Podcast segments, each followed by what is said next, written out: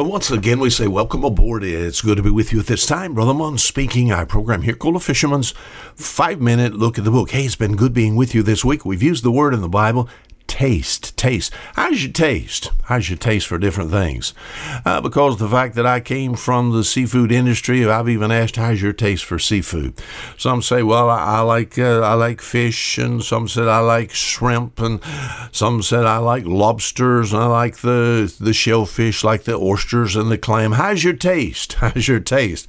But uh, doesn't make any difference in that realm. But all we saw this week, David use the word taste. Oh, it's kind of like a figure of speech. In Psalm 119, verse 103, David said this He said, How sweet are thy words to my taste. So I've asked you the question, how's your taste for the Word of God? You said, Brother Mon, I just don't understand it. Well, your problem is if you're going to create a taste for something, you just need to you just need to eat it again and again and again and again.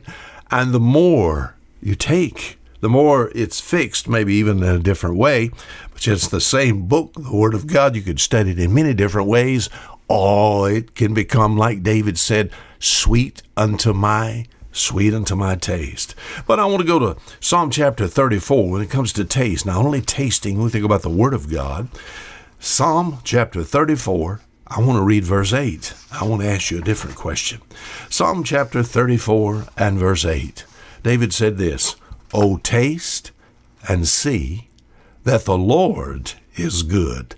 Blessed is the man that trusteth in him. How about that? Not only we think about tasting the Word of God, and of course, in the Word of God, then we find the hand of God. Oh, taste and see that the Lord is good. Oh, some other places like that. Uh, what Song of Solomon two three it says his fruit is sweet to my taste. The old fisherman in First Peter chapter two and verse three, and I wish we could comment on these. It talks about tasting that the Lord is gracious. The Lord is good. You know, if God could just open your eyes for you to see His goodness, you know what you'd say? You'd say, Oh, taste and see that the Lord is good. Everywhere we look, we can see the goodness of God. You said, Brother Mon, I've had some bad circumstances. Even in these bad circumstances, what can He do? All things work together for good. God didn't take anything from me, that He didn't give something back. And what He gave back was better. Isn't that wonderful? Oh, taste and see that the Lord is good.